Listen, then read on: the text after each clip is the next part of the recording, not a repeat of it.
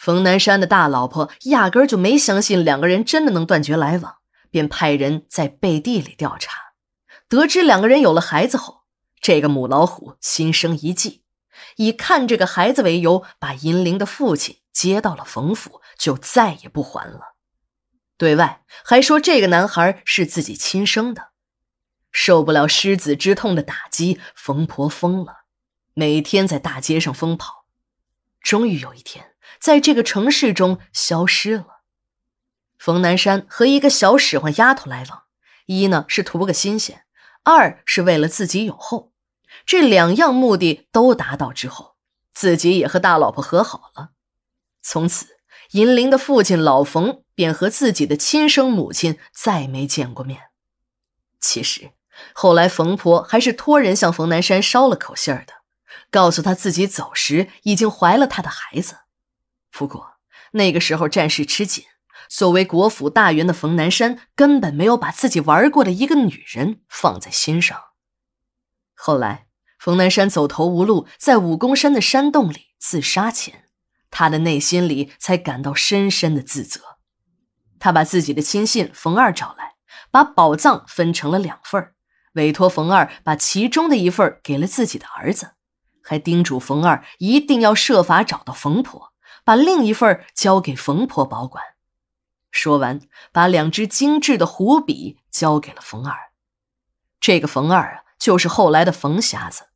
冯瞎子世代受冯家的恩惠，对冯南山更是忠心耿耿。经过仔细的寻找，终于在茫茫人海中找到了冯婆和冯家的小少爷。从此，冯二便开始保护起冯家人和冯家的那批宝藏来。只要有谁敢染指，他便不惜一切代价的。干掉谁？在冯瞎子的训练下，冯家的小少爷冯平也练就了一身的好武功，尤其是枪法，更是百发百中。为了掩人耳目，冯平在人前很低调，还装作残疾了一条腿。这个冯师傅便是那冯瞎子，也就是杀死古研究员和保姆秀秀，还有山子和他两个同伙的凶手。我有点犹豫。这冯瞎子到底是个什么来头？老王这么做会不会给自己招来不必要的麻烦？我想上前提醒老王。老王向我摆了摆手，说：“怎么，连我也不信了？到我们殡仪馆的来的都是客，我们就是个火化工，无论是平民百姓还是天王老子，我们都是一视同仁。别多想，烧吧。”说着。老王指了指冯瞎子：“你家主人还是你推进来吧，推到这里往里一送，点火的事儿便交给我们了。”冯瞎子使劲的点了点头，冲着老王深深的鞠了一躬，然后便向停尸间走去。我和老王就在后面跟着。冯瞎子来到了冯婆的停尸床前，毕恭毕敬的跪在地上，咣咣咣的磕了三个响头。这时。我看到停尸间的窗前人影一闪，当我想仔细看时，那人影又消失了。这时，冯瞎子对着停尸间的外面喊了一嗓子：“闺女，别在外面张望了，进来，给你婆婆送个行，也不枉你们婆媳一场。”冯瞎子这没头没脑的一嗓子，真把我给弄崩溃了。这停尸间里都是死人。活着的女人就我一个，这家伙不是在对我说话吧？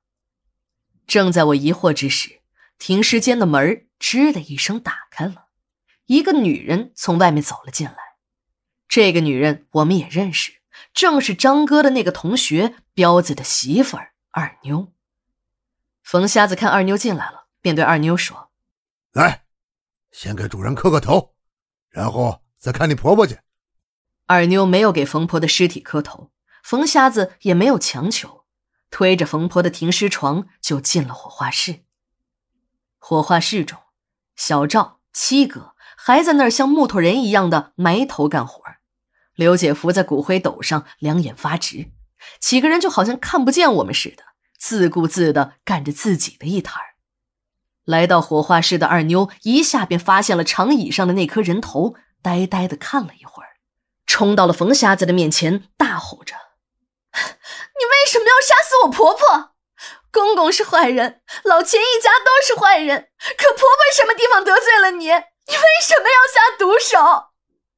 这时我才知道，这个血肉模糊的人头主人是彪子的娘。看来二妞和婆婆的关系还是不错的。她对冯瞎子杀害自己的婆婆异常的愤怒。冯瞎子一把推开了二妞：“你懂个屁！”这个老女人给你说几句好话，你就找不着北了。你不知道啊，这个老家伙天天的往外跑，说他妈去旅游，旅什么游啊？其实还不是盯着冯家的财宝。